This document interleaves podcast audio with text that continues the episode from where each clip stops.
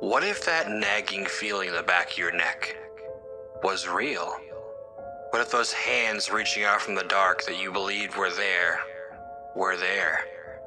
What if the monster in the basement really existed? And what if there was really something under the bed? Would you have the courage to face your fears? I could never sleep well in hotels. I guess that's somewhat of an understatement. I could never sleep well in general. But hotels were the worst. Just the thought that the previous occupant of this bed is a complete stranger was repulsive in my mind. But that's besides the point. What I'm getting at is is how the lack of sleep in hotels changed my life. Christmas. We were spending Christmas in a shitty hotel and now with family. Great. Don't get me wrong. It's not like I didn't enjoy the all you can eat buffet of soggy hash browns and grits for Christmas Eve dinner. Of course, the first snow of the season had to cancel our flight down to Virginia. It was Christmas Eve, and I was trying to get sleep in this bleach saturated room. My mind was wandering, wondering what happened here to cause such an excessive amount of bleach needed. The room was nothing out of the ordinary two beds, one for my dad and I, and another for my mom and sister. A bathroom, and a stained microwave that looked in need of a good dusting. Somehow I escaped the room, and stench of bleach, into a dreamless sleep. Waking up, I could tell it was early morning. My dad was next to me, snoring, and he usually wakes up before 4 a.m. That's when it hit me. It's Christmas, and I was about to let this bad fortune ruin my favorite holiday. Looking across the bed at the clock to check the time is when I noticed it. The silhouette of a man, about six three, across the room, staring at my mom's sleep. Still half asleep and caught up in the moment, I couldn't help but thinking of Santa Claus. I realized how stupid the thought was, and horror soon filled my head.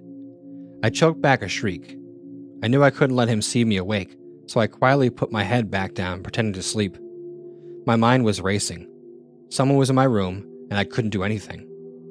I was a scrawny 16 year old. This man looked like he was built like an ox. I wondered if I could wake my dad up in time, but I knew that wouldn't work. He slept like a rock. A bucket of water couldn't get him up fast enough. I was practically in tears. I never felt so helpless.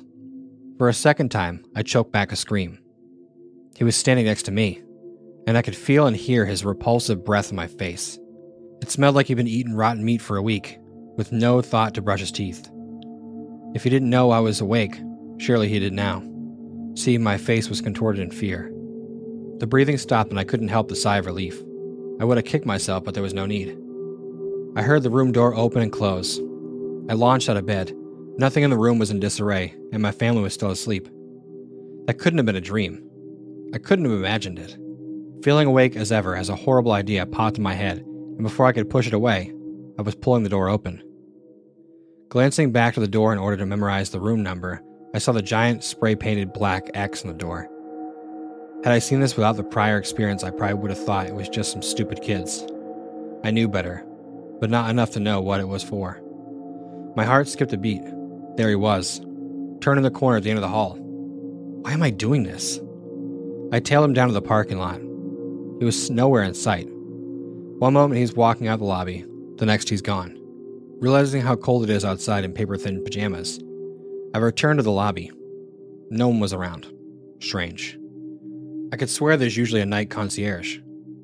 Adrenaline wearing off, I realized how stupid and rash my actions had been. He could have killed me. I cursed myself back up the stairs. I knew something was wrong when I got to my floor. The door to my room was wide open. I hadn't left it open, right? I walked inside, and after a quick search of the room, I determined it's safe and my family was still asleep.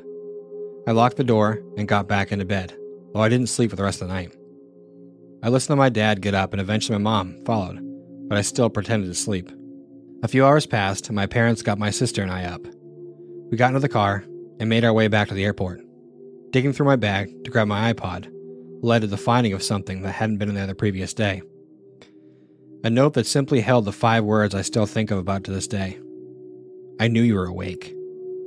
It's now been two months since the hotel experience, I'm still scared for my life, and it gets worse every day. The note I found wasn't the only one. I still receive them.